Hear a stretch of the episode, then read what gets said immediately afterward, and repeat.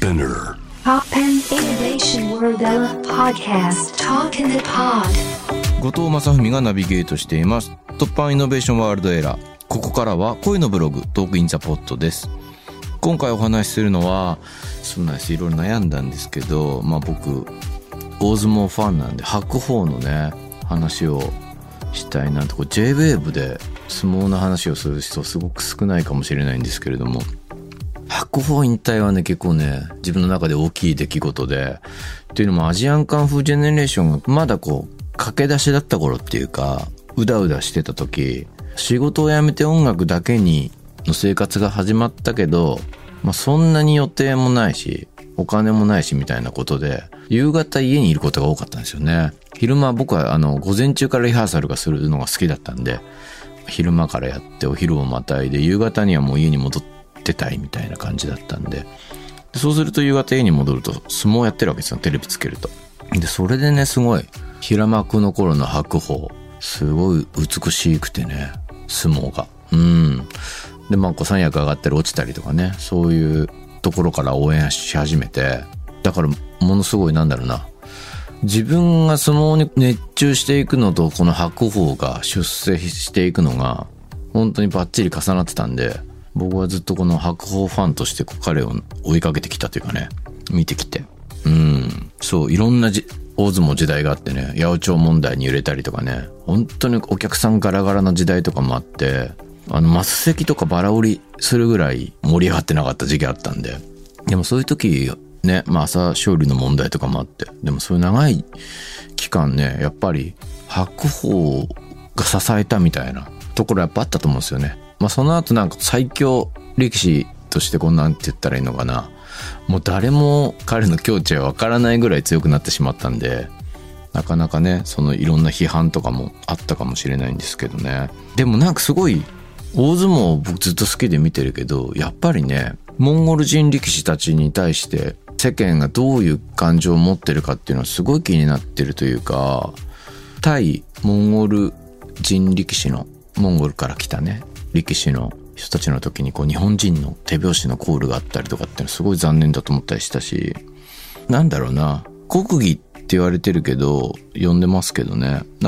俺結構おおらかなところが相撲の好きなところだったりしたというか、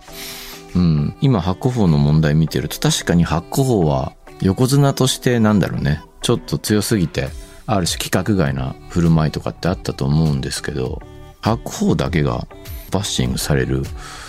のはどうなんだろうみたいなことも思ったりするっていうかね。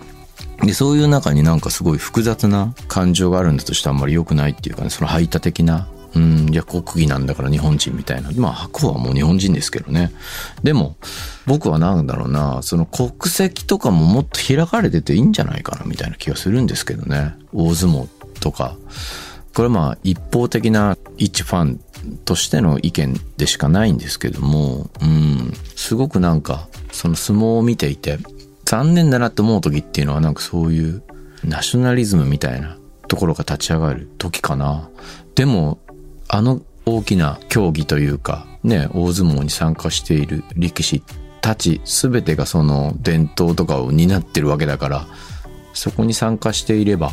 どこの国から来たとかっていうのはさして問題じゃないっていうか、というふうに僕は考えてすごいいろんな力士を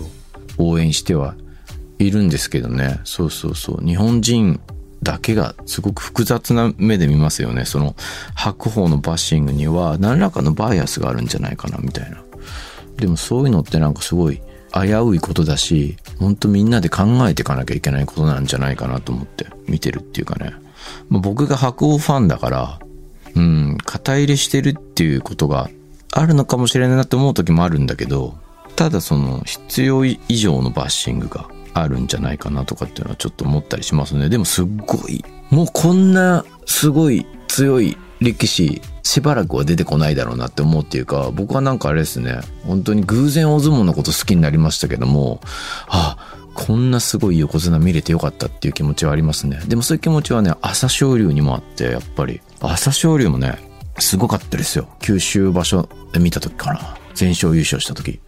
もうね一人だけ体が違う。明らかに筋骨隆々っていうか、あ、これは強いわけだってわかる体してるっていうかね。うん。あと春馬富士のスピードとかね、すごかったですしね。もちろんなんか他の力士とかねにも感動したりしましたけどね。うん。そうそう、大阪まで見に行って豪栄道を応援したりとかね。なんかそう、僕が好きなのは大相撲のおおらかなとこだったりとか、ちょっと常人離れしたところとかね。体つきとかね、肉体ね、躍動だったりとかね、なんかそういうところで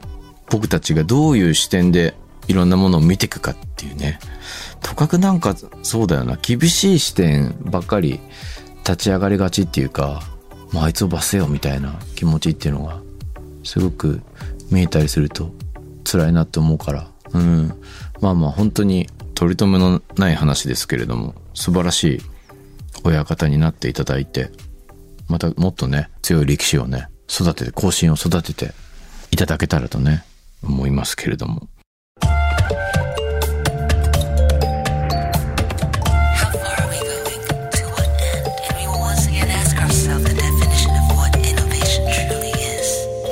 ポッパンイノベーションローラー on 81.3 J Wave。